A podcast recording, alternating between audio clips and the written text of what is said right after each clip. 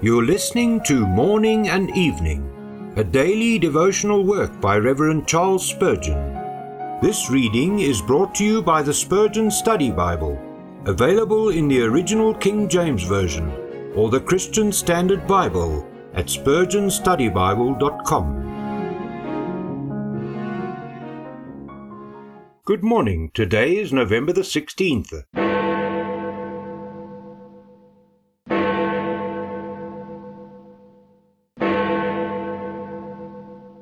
The Lord is my portion, saith my soul. Lamentations 3 verse 24.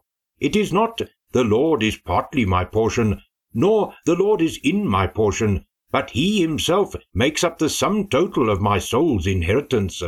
Within the circumference of that circle lies all that we possess or desire. The Lord is my portion, not his grace merely, nor his love, nor his covenant, but Jehovah himself. He has chosen us for his portion, and we have chosen him for ours. It is true that the Lord must first choose our inheritance for us, or else we shall never choose it for ourselves. But if we are really called according to the purpose of electing love, we can sing, Loved of my God for him again, with love intense I burn. Chosen of him ere time began, I choose him in return. The Lord is our all sufficient portion. God fills himself and if God is all sufficient in himself, he must be all sufficient for us. It is not easy to satisfy man's desires.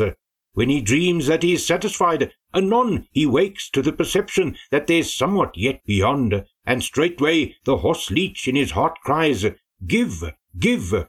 But all that we can wish for is to be found in our divine portion, so that we ask, Whom have I in heaven but thee?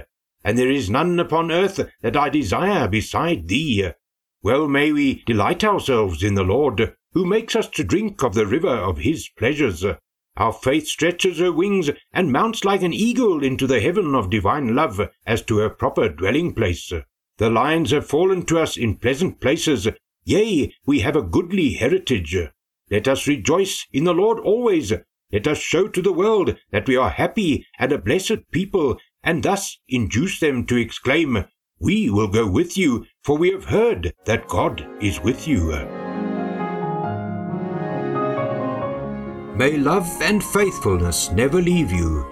May they be bound around your neck and written on the tablet of your heart this day.